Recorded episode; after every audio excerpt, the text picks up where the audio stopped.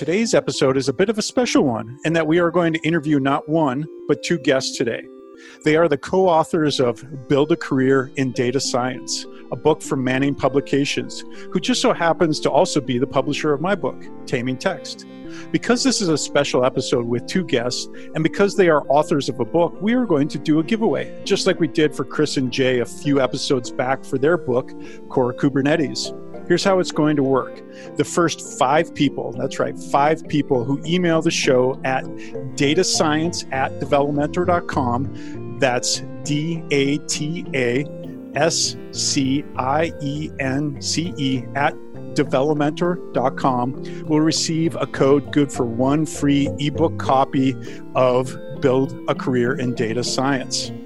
For those of you who don't want to send an email, you can get a 40% discount on all Manning books, including Build a Career in Data Science, by using the discount code PODDEVMEN20. That's P O D D E V M E N 20. We'll be sure to link that all up in the show notes. Okay, on to our guests. Our first guest, Emily Robinson, was a decision science and statistics major at Rice University, who then went on to get a master's in organizational behavior from INSEAD. She then launched her career working as a professional data scientist for the likes of Etsy, DataCamp, and now Warby Parker. Our second guest, Jacqueline Nolis has a background in applied mathematics, getting both her bachelor's and master's from Worcester Polytechnic Institute and her doctorate from Arizona State in industrial engineering. From that foundation, she has built out a career as a business analyst, data scientist, and director of analytics for the likes of Boeing, Lenati, Vistaprint, and now she's on her own as a principal data scientist for her consulting company, Nolis LLC. Stay tuned as we hear both of their stories as well as learn their tips to building a successful career in data science. You're listening to the Developmentor podcast, hosted by Grant Ingersoll. We have one goal on the show to help you build a successful career in tech, no matter where you're from or where you're going. We do this by showcasing interesting people working across a variety of roles in tech and deep dive into their why. If you want to learn more, please visit our website at developmentor.com or follow us on Twitter at developmentor.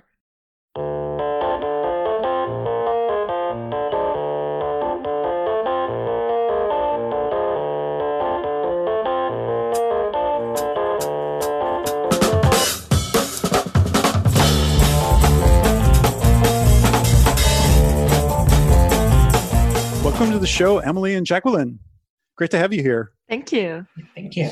And I trust you both are doing well. I know it's a little bit of crazy times. It's kind of surreal to be hosting a podcast while all of this uh, craziness that is COVID 19 is happening around us. But uh, I trust at least you and your family are doing okay.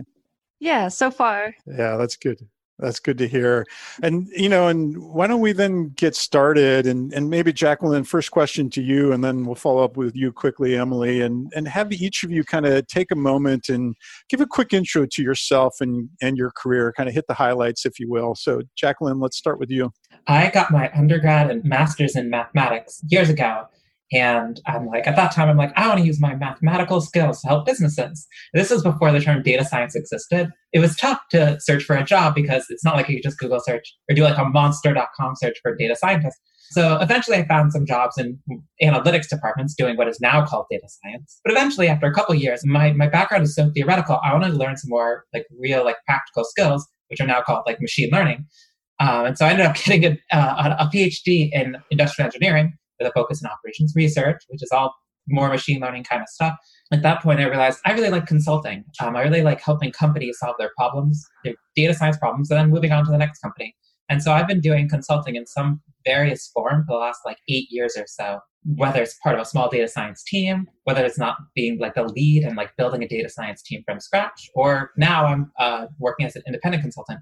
So, uh, you know, I'm like a freelancer, I'm a mercenary data scientist the mercenary data scientist i love it i want to come back to that especially that notion of being on your own because that is definitely an interesting career choice but but first you know emily how about you and, and your background Yeah, so I come from a little bit of a different background. So I went up through the social sciences. Uh, I was actually in a PhD program at INSEAD, but about two years in, like when I was going to get my master's, I decided that, well, I'm not really sure academia is for me. And that's kind of the, the very much the path that you're put on with a PhD, even though lots of people with PhDs go on to industry, as Jacqueline did, of course. Um, while you're in the PhD program, at least mine was all oriented to going towards an academic career. Uh, so I decided, I was like, okay, I don't want to do that. But I was familiar with data science, right? I, I took a lot of stats classes in my undergraduate. And I decided to do a data science bootcamp called Metis um, because I wanted to get some Python skills and some machine learning skills to complement the experience I had in R, which I did in undergrad, and my statistics background. Yeah, and then from there, I got a job at um, Etsy, which was really great. Went on to Data Camp, uh, now Warby Parker. And I think actually the social sciences background has served me really well because you get a lot of the technical skills you need from doing quantitative social science and also the research process the idea of finding uh, questions to investigate gathering the data cleaning it um, analyzing it and presenting it is all the same as the data science uh, process yeah, that's fantastic. And I, I, love how you tied those two together because, you know, I think for many of us, social science is often this one thing over here that's, you know, kind of studying how people behave, of course. And it's, it's often not put in the same realm as data science. You know, I think one is perhaps seen as uh, a hard science, the other is a soft science, and there's some projection going on there that I don't think is accurate or totally fair because they both are doing a lot of quantitative analysis. I'm curious there, Emily. You, you know, let's start with you and, and continue on. And what actually inspired you to get into this field? When you know, was it 18 year old Emily was like, "Hey, I, I happen to be good at this math thing, or I like social science." How did you decide to go into this in the first place? I mean, I started my career a little bit later than Jacqueline, but still, when I was getting in college, like data science isn't really where where it is right now. But I'd already been like, you know, pretty decent at math. Um, I also will say I benefited from uh, having my brother Dave Robinson, who's also a data scientist now. Uh, he was in grad school in computational and quantitative biology, when I was in college. And he encouraged me to take some statistics classes. Um, and I'm really glad I did because I do think statistics is really useful in a wide variety of careers. Um, statistics and kind of the, the programming for data analysis you can do, hopefully, if you have a good statistics program, which I did. Um, but yeah, I didn't necessarily think like, oh, I'm definitely going to do data science. And I guess what led me to there is because once I was, you know, leaving with my master's, data science was sort of more of a thing. And I'm like, well, I have what sounds like these skills. And it seems like a really good fit for you know kind of things i'm interested in doing like finding like answers to questions helping people um, you know kind of using these programming and the statistical skills that i've gained to help make an impact at companies which was also why i decided to go into industry because i really i really wanted to take that knowledge and use it uh, versus in academia sometimes i had professors who had you know were still doing the final revisions for a paper that they submitted five years ago. Uh, so it could take a long time to see impact and then even when it's published you know it may or may not uh, reach that many people. Yeah, that's fantastic. And Jacqueline, you know, you've kind of seen that through your PhD program, that that side of it as well. But I'm curious, you know, same question for you is what inspired you to get into this field? Oh, it's funny. So yeah, so as you were saying, a lot of the themes that Emily was talking about, about research being slow and not having that much of an impact, that influenced my story too. But for me, it actually really started uh, when I first applied to the undergraduate program at Worcester Polytechnic Institute. And at the time, I was a freshman, and I thought like computer chips and like circuit boards and soldering, I thought that stuff was all cool. So I was came coming in as electrical engineer, and I took one semester of like electromagnetic physics, and I'm like, I hate this. I hate this so much. Then I'm like, well, what do I like? And I'm like, well, I really like math classes, and I've liked math my whole life, so I'll major in math. And I remember you know, in undergrad, and this isn't like 2000s, people are like, okay, you're getting a degree in math, but like, what can you actually use a math degree for? And I remember this kind of like judgment feeling people would have a little, you know, like just like that seems like less practical than a lot of the other engineering degrees you could get at an engineering school. I remember having this kind of shame. And look at me now. So it really just happened to be a case of being in the right place at the right time. And it's the same thing as Emily, where, you know, I was learning all these math skills. I'm like, I don't want to just prove theorems. I don't want to just write research papers. I actually want to do something that influences some part of the world. And so there's a very natural place for I want to use mathematics in business. And then it was just a matter of falling into the field that we now call data science. But at the time, you know, it was analytics or, you know, had all these different kind of nebulous names. I love it. And oh, I have a math degree as well. And I think I was even before you, and I've got all those same shameful questions of like, what, you know, thankfully I found computer science about the same time. I'm curious for both of you, and Emily, I'll start with you first on this. Um, you both have at least titles in your degree that I'm not particularly familiar with. I think I get some of their underpinnings, but you know, I, I think Emily, yours says something like Masters of Science focused on management with a specialization in organizational behavior. And Jacqueline, yours is industrial engineering, which I think you hinted at around operations research. But I would love it if each of you just tease that apart a little bit more for our, our listeners who might want to understand how that relates to this field of data science. So, Emily, for you first, you know, what is a specialization in organizational behavior? So that's really like a technical artifact. At INSEAD, you enter as a PhD student into one of, I think it's like seven departments. So I was in the Department of Organizational Behavior. So I really got a master's in organizational behavior, but technically it's a master's in management, um, which is what it's called. But I feel like, well, that doesn't really like exactly capture what I did, which is why I add the organizational behavior. Uh, but what organizational behavior is, is it's essentially psychology and sociology applied to work. So the people, uh, so professors of organizational behavior, they study things like what makes teams work well? How do you avoid the pitfalls of virtual teams? They study uh, what's the effect of when you add women onto corporate boards or quota systems, or they study what's called like micro organizational topics, which are sort of like interpersonal things. One was actually a qualitative researcher. She studied uh, dual career couples, uh, one of my professors, and uh, doing through a lot of research that she did to kind of understand uh, the challenges they face and like uh, common patterns and whatnot that's my background. It was also very helpful in writing the book because other topics covered include negotiations, uh, which we have a whole chapter on. It was very interesting because there's a lot of research on what makes you find like a fulfilling career or you know defining your career path uh, so i think actually it's been very relevant both for the quantitative skills i got but also the specific research topics that i got to study. I love it and boy we probably could just have the whole episode on how do virtual teams work especially in this day and age.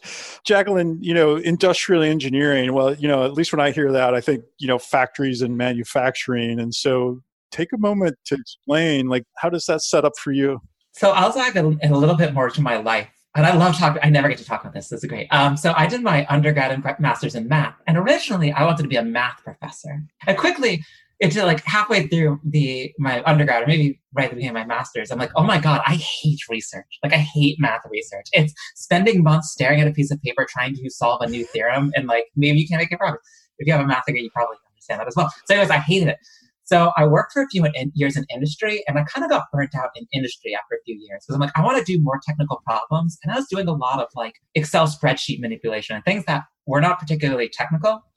And so I'm like, I want to go get a PhD, but I don't want to do math research. I really want to get a PhD in using math to solve business problems.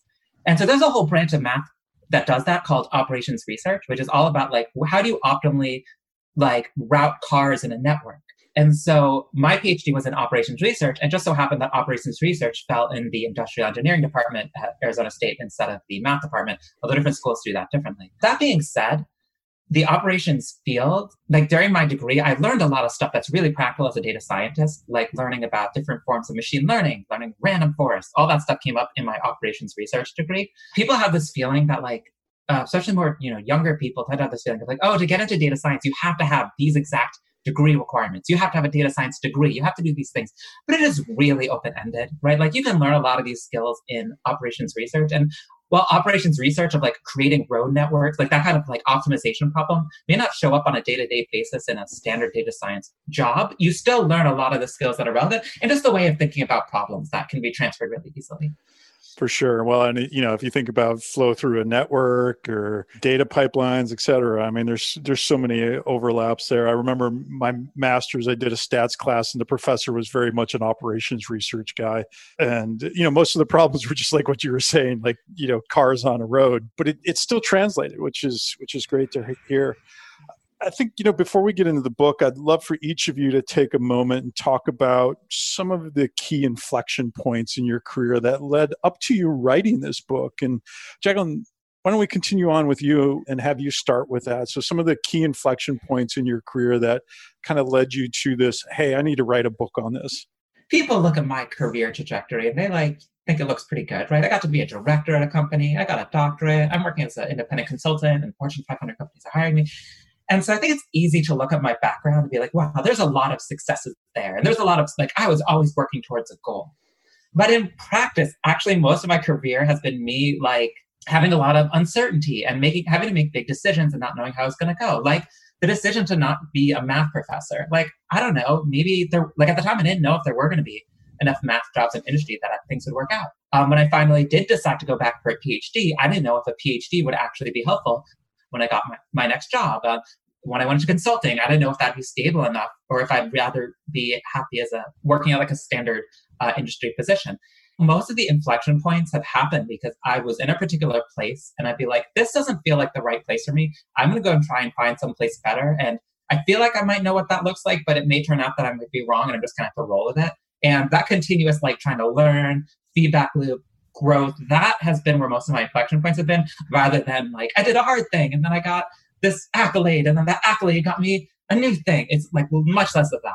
First off thank you for sharing that because you know there's obviously some vulnerability in there too because i think you know so often our careers and our lives we love to project everything is kind of up and to the right.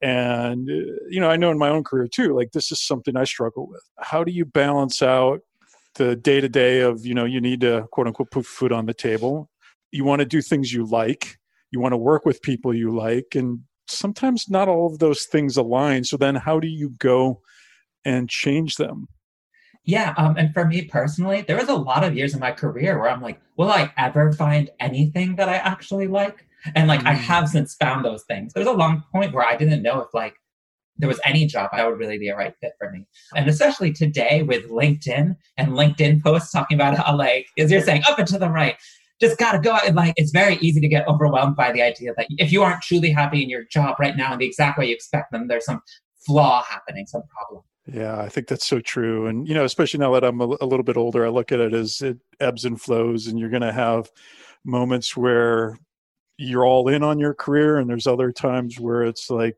hey, you know what? I need to step back and take care of my family, or I need to take care of this thing. Emily, how about you? What have been some of the key inflection points for you? I think the biggest uh, inflection point in my career and like what's made a huge difference is becoming involved in the data science community. So in terms of how actually like I decided to write a book, I had actually not decided. Uh, so Jacqueline and I met at a conference, uh, Data Day Texas, in January 2018, where we were both speaking and saw each other talk. And then she reached out to me a few months later because Manning had contacted her about writing this book, and she said, you know, hey, are you interested in writing this kind of like career advice book for data scientists? I'd love to have a co-author. Um, and that's not necessarily something I would have thought to do, but as soon as she said it, I'm like, yes, I definitely want to do it. And how I ended up at that conference was I had spoken at a my first meetup or conference back in July 2017, thanks to Jared Lander, who runs the New York Open Statistical Programming Meetup. And he and I had met because I had been attending his meetup.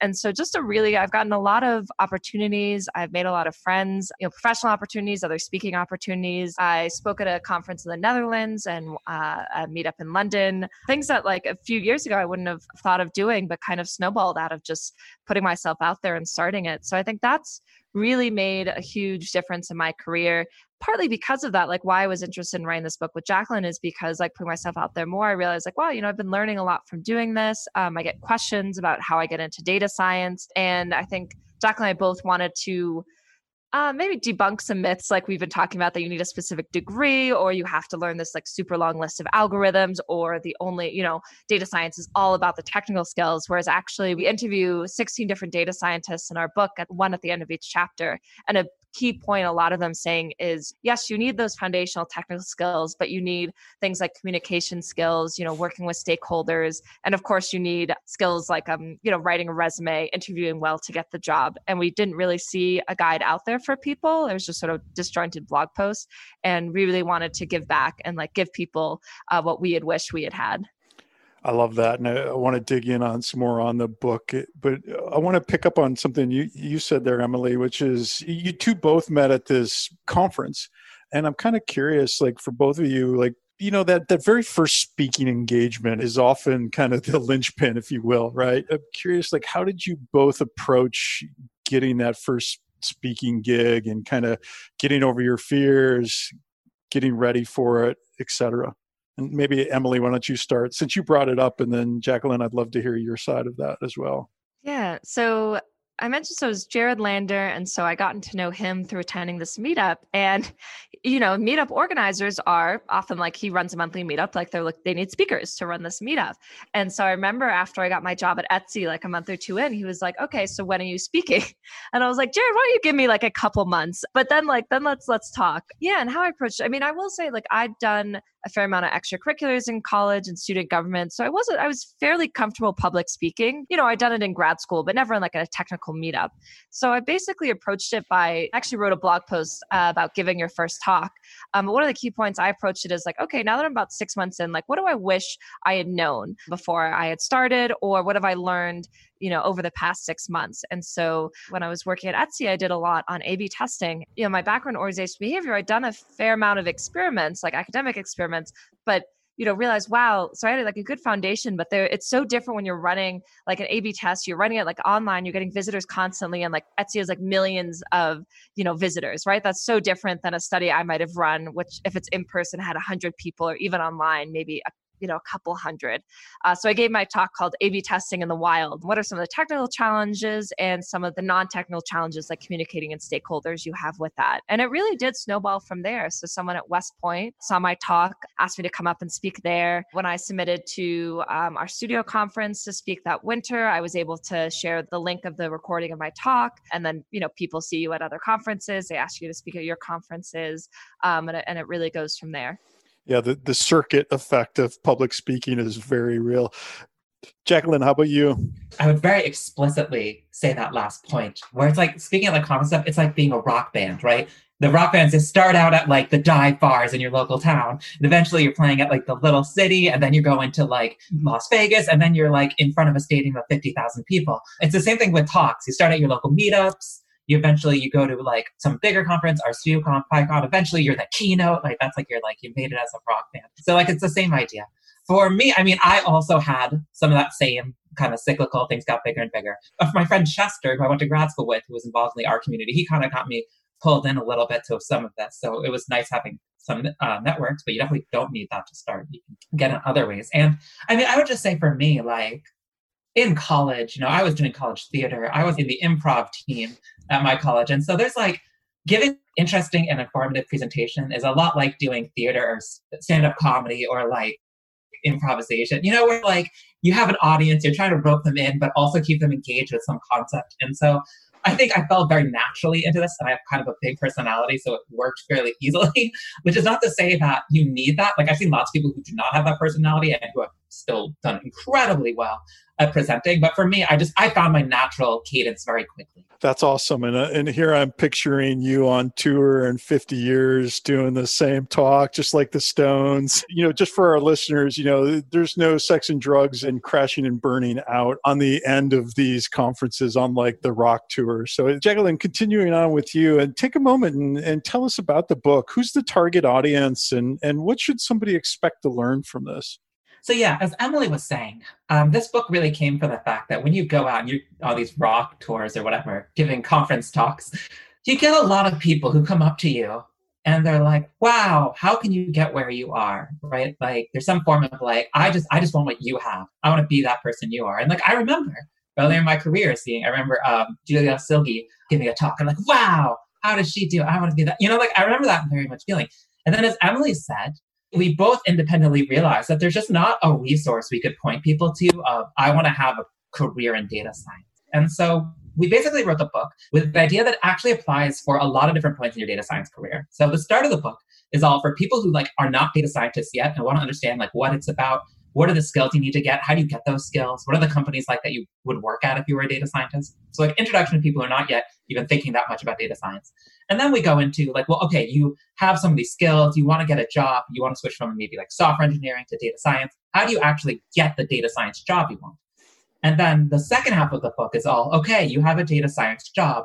How do you get good at it? How do you grow? How do you become a manager or like a, a lead data scientist? You know, and as Emily points out, like how do you become part of this community and how do you um, grow that part of your career as well? The book is really targeted for people uh, who are interested in data science, whether they are not yet a data scientist or whether they want to become a stronger data scientist uh, within their career. Oh, I love that so much. And, you know, kind of hits at so many parts of what's going on. Emily, you know, drilling in on that a little bit, what are some of the key skills that someone needs to get into this field? You know, you mentioned, hey, you don't necessarily have to have the pedigree, you know, the degree and all that kind of stuff. But what are some of the key things that one of our listeners might say, hey, I think this might be for me? So I think there's a couple things. Uh, the first is programming. So we have a little sidebar, which is like, can you be a data scientist without programming? And like, well, the practical answer is like, can you get a job and do the job without it as data scientists is now? And, the answer is basically no.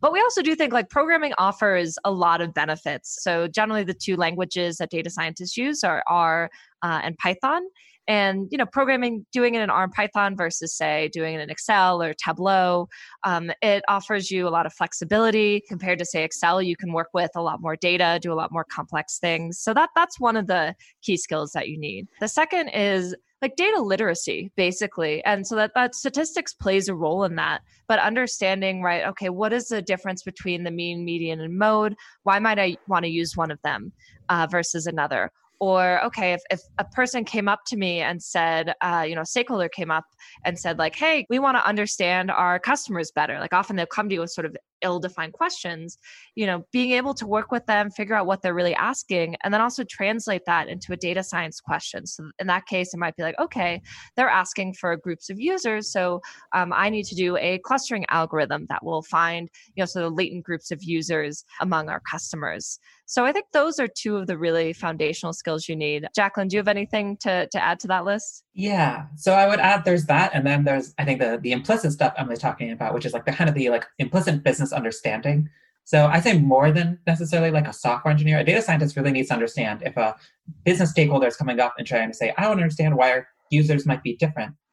A data scientist really has to understand like what is a user, like what is the context of the company, like what is the big picture, business picture that I need to understand to really answer this question.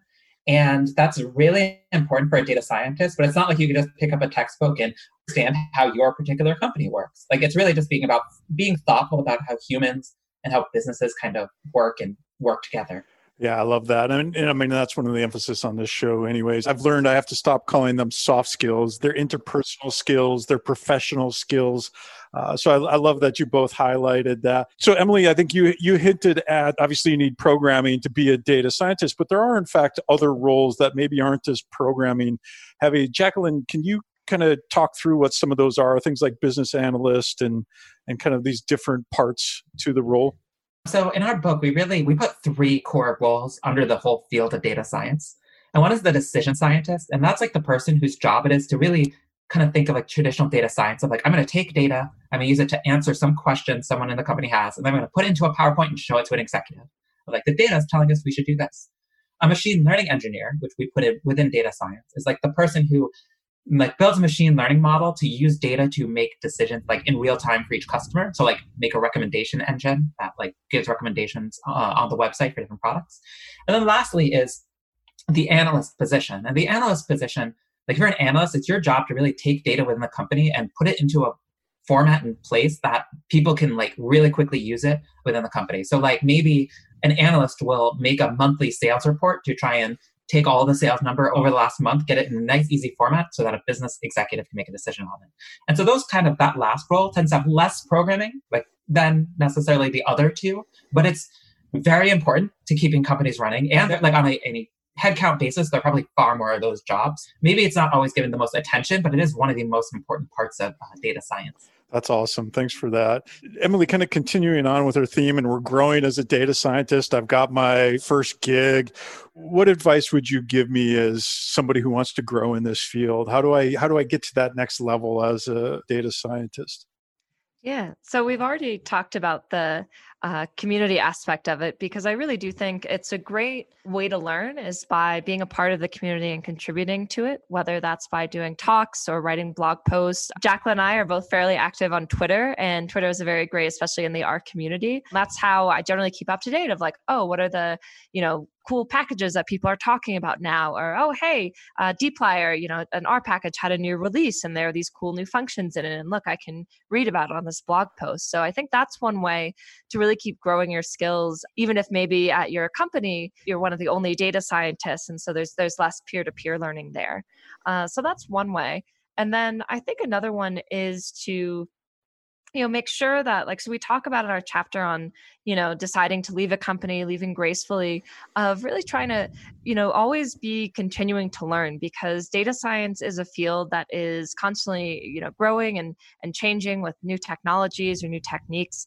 I certainly don't mean by this that you need to know everything because no one knows everything but just that you want to you know keep whether it's like learning uh, becoming better at you know managing um, meetings if you want to say like become a, a, manager or like maybe you know do more of that or it's you know learning more programming techniques in python because you're finding like maybe you're not being as efficient there as you'd want or learning more about databases is just you know trying to make sure to push yourself a little bit sometimes out of your comfort zone and you know see where there might be opportunities uh, whether in your company or outside of it to to gain some new skills I love that. such good advice in there. Moving along, I think, you know, one of the things I was really happy to see in the book is you've got this whole chapter, and you hinted at this earlier, uh, one of you did, on how to handle failures. And, you know, in episode 51, I had Josh Wills on, who's a data scientist as well, and he talks a fair bit in that episode about how, you know, let's face it, most experiments in data science fail or they're flat at least at best. But we didn't really get in so much on how to deal with them. And Jacqueline, I wonder if you could spend a moment reflecting on this notion of failure handling as a data scientist. Oh, I sure will. So I was the one who wrote that chapter, and this is a really uh, like a passionate topic for me.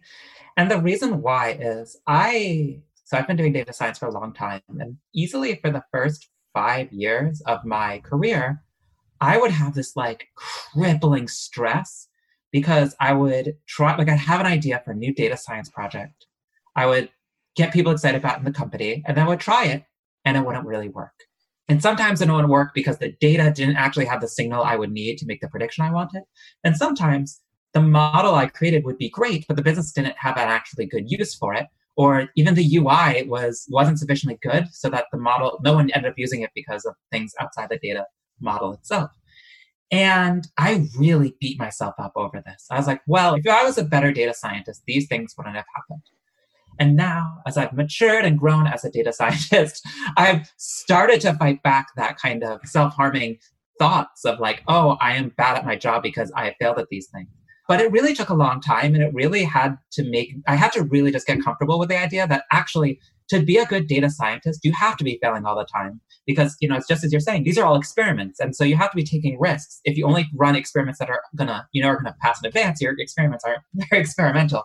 I actually now go around the country giving a talk, which is like, I just walk through like five of the biggest failures of my career and how they happened and what I learned from them. And I think that I've gotten a lot of positive feedback from data scientists being like, oh, thank God it's not just me. So I really, that's why I really insisted we include a chapter on this in the book because it's just, it's something I think more people should talk about. Yeah, for sure. I, you know, Ronny Kohavi, who who I think's now at Airbnb, but ran uh, Microsoft their A/B experimentation platform. He has a really good talk on this. I'm curious to pull on one little thread there. Give us one one quick example of of one of these failures that's in this talk that you, you have. I was consulting for um, retail companies. You know, if you're like a shoe store or like a handbag store or something like that. And a lot of these companies try and design, you know, they try and do like sales. Like i'm going to have like a big sales campaign or we're going to give all these different discounts these kinds of things. And the company needs to understand how much money are they going to make by giving out those coupons and things like that. And so traditionally what you would do if you were trying to understand how well a sale was going to be before you how much money you get before you do the sale you would make a spreadsheet. And in that spreadsheet you'd be like we think we're going to give out 10,000 coupons half of them are going to be used each time someone walks in the store they're going to buy 20 extra dollars worth of stuff and that's our return on investment our roi I, as a data scientist, was like doing high level calculations in Excel. That is like a bad idea. What we really should be doing is using machine learning and actually taking customer data and trying to understand, well, what types of customers will use the coupons? And let's like run some simulations and say, like, well, if they bought the coupon, that would cause them to come into the store six months earlier, which would cause this amount of increase in revenue. So, anyways, I built this big simulation framework. I felt really positive about it. I was really happy with the results. So I ended up using that tool at a number of different retail companies um, who got really excited about the product and really excited about this model. But then at the end of the day, after the model would make the prediction, I'm like, well, here's how much your sales going to bring in. What would inevitably happen is people at the company would be like, well, we don't understand it because you did this calculation in a black box of simulation. What we really want is an Excel spreadsheet with just some simple numbers that we can look at the mathematics of and hand off to our finance team. Yeah. So basically, what they wanted was the original product. And what the failure was here was not that the machine learning model was bad. It you know, it had its flaws, whatever, but it's generally fine. The problem was I incorrectly thought that the goal was to maximize the accuracy of the prediction, and it was not. The goal was to keep finance from blocking the sale and just to get them to think it, it won't bankrupt the company. And so that failure of understanding who the real customer was and what the real goal of the product was, that caused my cool pet project to fail in a way that really was sad, but taught me a lot about how retail worked. Mm, I love it. And product market fit at the end of the day is still the thing that matters, right? Right. Yeah. And I mean, I thought about like, I felt really bad. Like, oh, hey, um, this didn't really work out. But I'm like, but Google Glass didn't work out. And that was probably like tens of millions or hundreds of millions of dollars. Like, I'm doing fine. Emily, what about you? How do you think about this? Uh, you know, especially, I think you mentioned earlier, you, you've spent a lot of time working on A B testing and kind of experimentation. How, how's your approach been to this? As Jacqueline mentioned, she was a primary author of the chapter, but of course we always reviewed each other's. And one thing I was like, Jacqueline, you know, you sort of say like, oh, it's inevitable to fail as a data scientist. But I was like, I actually think you could avoid failure as a data scientist, not because you're so awesome, but because you're not taking risks, right? You could find the things that are just like the non risky projects that don't stretch your skills, or that, like, you know, maybe more like analytics projects also are they can fail when you not find the data, but it's kind of less likely. Um, you know, for example, if you're like make a sales dashboard, and you know you have the sales data. It's like okay, eventually I can make a dashboard. So my approach actually was reflecting some, and I was like, you know, I don't think I really failed enough. And it's not because I'm like so awesome and great. It's because I haven't been pushing myself and like taking on riskier things. So, like, yeah, a lot of our A B tests failed, but I think that felt different to me than like I tried to do this data science project or like do this model and it wasn't adopted or, you know, like it didn't have good enough predictions. So, it was actually a good impetus for me to really think about you know the value of taking the risks and like that's how you're going to grow and, and get new skills and uh, you know and do better next time my friend uh, Ted Dunning, who, who maybe you two know, has this saying where he says the beauty of all of this, of this data science thing, at the end of the day, is you get to be wrong.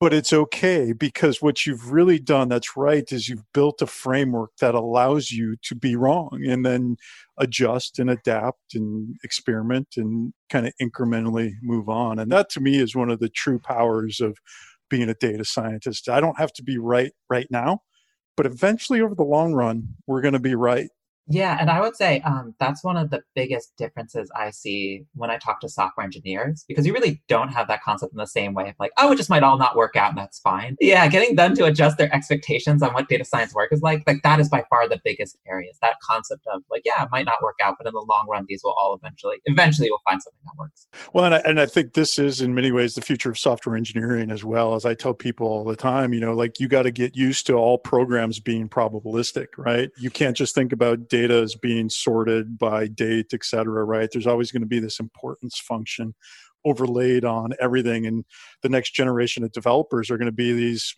data science natives. They're, they're always going to have a function that says, here's how important this thing is. Please score this for me. And, and you have to build the whole application with that in mind.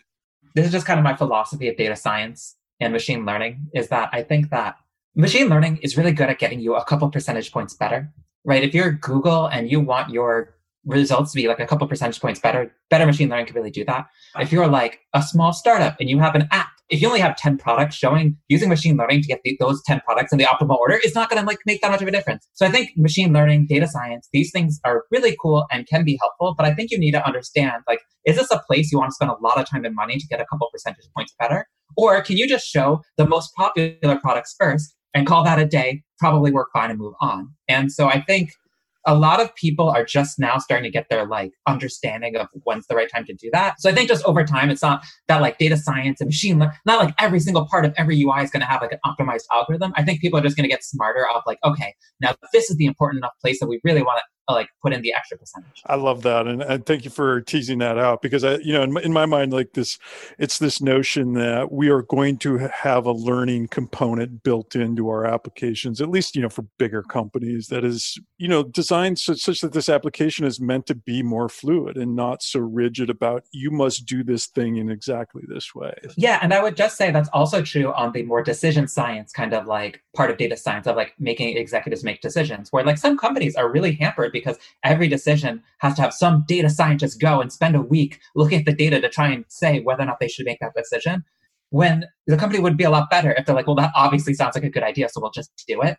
And so, just like knowing in software where do you want to optimize with data, I think knowing in a business where do you want to optimize with data and where do you just want to let smart people be smart and let the data not be a blocker, I think that's something we're going to get better at over time. I love that shifting gears here a little bit and as, as we kind of head into the home stretch you know emily at, at the meta level you know i personally know writing a book is not an easy thing. And i'm curious for both of you but starting with emily you know what's been your approach especially you know like you both are working full time you know you've got a, a, life you know you've got to carve out this time for writing a book. You got to figure out who's writing what when and where and how. What's that been like for you emily to, to be a first time author of a, of a technical book so one fun thing Jacqueline and I did at the end was we wrote each other's like longer about the authors uh, that's inside the book. I was so glad to have a co-author, but also a co-author like Jacqueline, and, and that it just really made the book writing I think much better because what helped me with writing it was one I think we set out, and this is helped by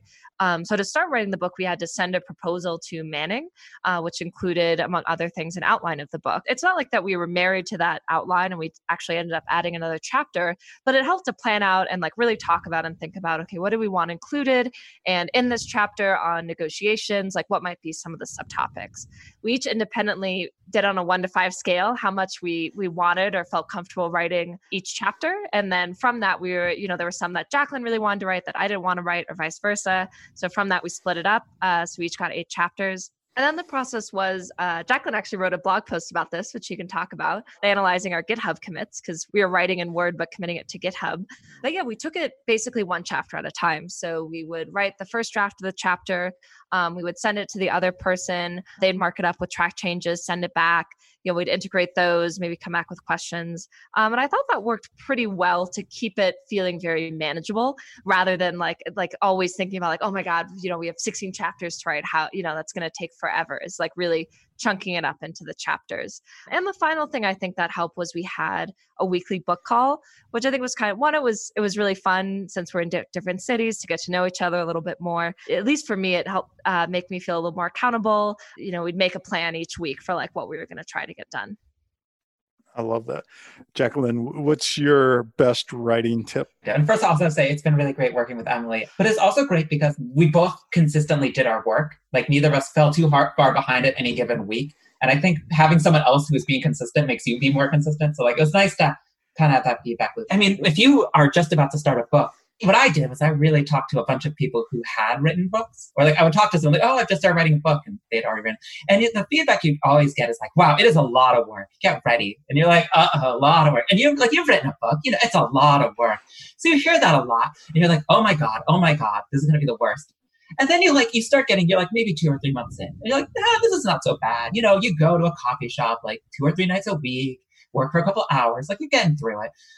And then by like month eight, you're like, oh my God, I've been doing this for so long and I still have like four more months. And like that's the hard part is like it's not that any given week is that difficult. It's just it is a year long process. It's not a sprint, it's a marathon. You just have to keep going with it. Yeah, and so the stuff that Emily and I are talking about about having a co-author who's really consistent and you trust their style and you can see that but that that keeps that marathon running and um so yeah emily is saying this i wrote a blog post right actually um looked at all the commits and like how many words we wrote in that commit and who wrote that commit to see how our book progressed over time. And it was remarkably consistent where like each week we just wrote a certain number of words and we kept that same pace the entire course of the book.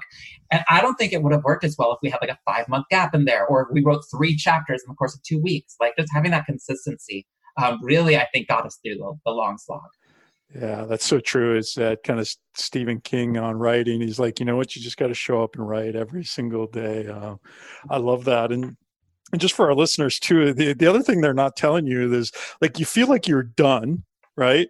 You you've gotten all the things you want to say out, and and then comes the editing process and the publishing process and the formatting process. And I don't know about you two, but by the time I was done with that, I was like, I don't ever want to look at this thing again. And then you get a copy of it and you're like, oh, I love it. So for us, it was not just the editing, but really before that, we had a whole appendix of interview questions, which actually were really fun to write. But like we were like, oh, even more work, and like compiling all the resources of like, here, check out these other books. You want to learn more about this topic.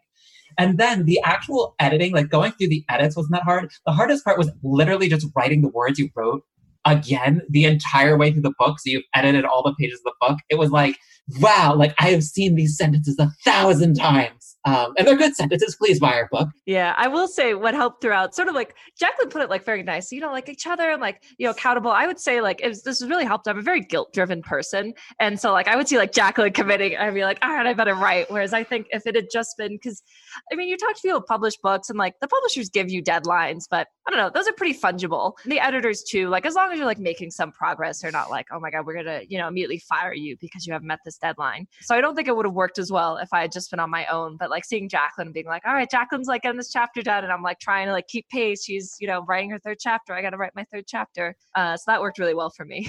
For our listeners, when she says fungible, she is not lying. I literally took five years from start to finish. But I, I will say there is some caveats there. I think, you know, Manning and O'Reilly, the big publishers, it depends on the subject. So if this is a very topical, as in now book, versus I think like yours and mine are more like big picture across time views, there's there's perhaps a little more leeway there. Coming back and, and kind of heading into the final few questions here for each of you, and we'll start with you, Emily. What's been the most surprising thing for you in your career? What's been surprising sometimes is like talking to other people like through the community um, and like their experience in data science kind of how similar it is to mine but how different that feels and like what's being posted about on on reddit or like sometimes you see in these articles. But i talk to other people like sometimes or you know occasionally you'll see tweets like this so it's like you're sort of laughing right? You know like oh oh i'm like uh, i saw a tweet the other day that someone was like you know a stakeholder like asks you like hey can you pull this data for me? And it's like me? Yeah sure. Just select star from some ideal table you know that you think exists. So ideal and pristine table. So just like talking to other people is like wow yeah a lot of us are dealing with the same problems of like it's like why doesn't the data exist or it exists in a really weird way? Uh you know it's like spending time in meetings like starting doing programming stuff. But then like i sometimes i go to like data science reddit and i get like huge imposter syndrome because i'm like oh my god all these people are like talking about these like you know optimizing these like super complicated algorithms so they're asking some you know statistics question that i don't know the answer to. So i think that to me has kind of been a bit surprising. You know you need those technical foundational skills but like how much more there is to it and also how much the commonalities that you can have across uh, companies as well because i think sometimes people think like oh people at google like their data is like all like clean and perfect and it's like no actually like they, they deal with a lot of the problems that you have at a startup. So that's been really interesting to to learn more about Jacqueline, how about you? What's been the most surprising thing for you in your career? I think the thing that has been most surprising is just how big of a difference there is between what I thought would make a good data scientist at a company versus what has made me successful as a data scientist. Which is to mm-hmm. say, when I finished my master's and I first went into industry, I had this kind of expectation that to be good at your job, you're going to be given a task to do and you do that task and then like then you are good, right? Like it's like you're working at a factory. You need to make this widget, you make the widget, you are good at it. And I really that's how I kind of approach data, you know, what I expected people would want from me as a data scientist. They would give me some data and ask me to answer a question. I would just answer that question. If I'd done that quickly and effectively over and over, then I'd be good at it. And I don't think that's true at all. At least what's made me really what was made my career feel like it's been successful is that it's much more of like a literally you are in a apple grove of low hanging fruit. Like there are so many things of the company that could be improved, so many things that could be made better.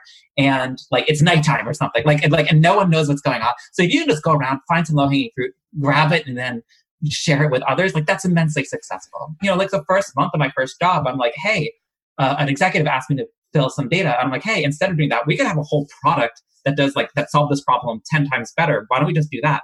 And then I just built a prototype. And that got me a huge success in that first company. And just this continuous hey, I noticed something that could be done better. I'm going to try doing it better. We're going to see if it works. Sometimes, as I mentioned with that simulator for retail companies, like doesn't always work, but just having that nature of I'm going to continue to learn. I'm going to continue to try stuff. We're going to explore. We're going to see what we can do better.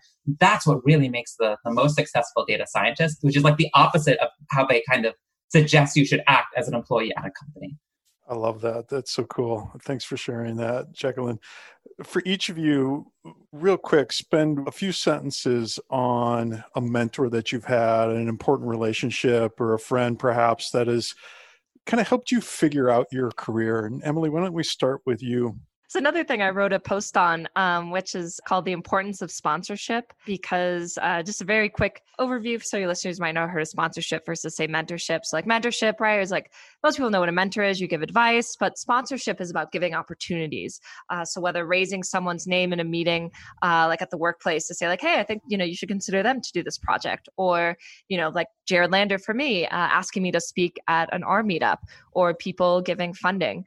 Uh, so I would say the biggest like mentor slash sponsor for me has actually been my brother Dave, who is now a principal data scientist at a company called Heap because he's always been brilliant data scientist. He also like does a lot of public work. He's written books and given keynotes. Like on Twitter, he does these YouTube live streams. But we also got the chance to work together at my last company uh, where he was a chief data scientist. And it was just always so encouraging to me. You know, he's someone that a very important concept is called psychological safety, where you feel like, you know, you can admit you don't know things, you can make mistakes and they won't think less of you or make fun of you or whatnot. Uh, with siblings, like I, I definitely have that with him.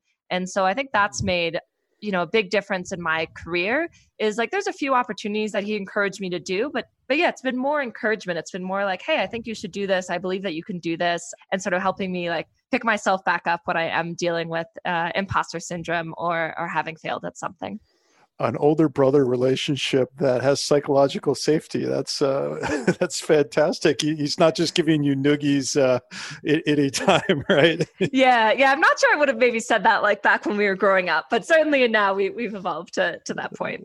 That's fantastic. I love it. It sounds like a truly special relationship where you can have both a, a family relationship and uh, a, a, work relationship. So that, that that sounds amazing. Jacqueline, how about you? I had a boss several jobs ago named George. Uh, he's probably not listening, but also maybe. I thought he was just a really good leader. And it was great because he would like mentor me if I asked him questions about, at that point I was leading a team and like I'd ask him questions like, well, how do you handle this? Like he would, I think, give very thoughtful answers. But he was just really good in like in a room like this is at a consulting company so we'd be in a room with like ceo of the like 15 billion dollar bank. And he'd be able to like in that room be like cool as a cucumber and just like totally sound serious and professional. If you ask me a question at that point and i think this is still kind of true if you're like jacqueline what's the best type of neural network for a text classification? I'd be like it's a convolutional neural network. Like i just jump in real fascinating. And george i'll do i'll do a question of how george would answer that. And like you'd be like george what's the best neural network you use? And he'd be like the thing I found is, right? So we have this like pause in there, and the pause was him thinking. And I'm like, wait, you're allowed to think before you answer? Not only you give much better answers, it allowed everyone to understand, hey, he's thinking about this.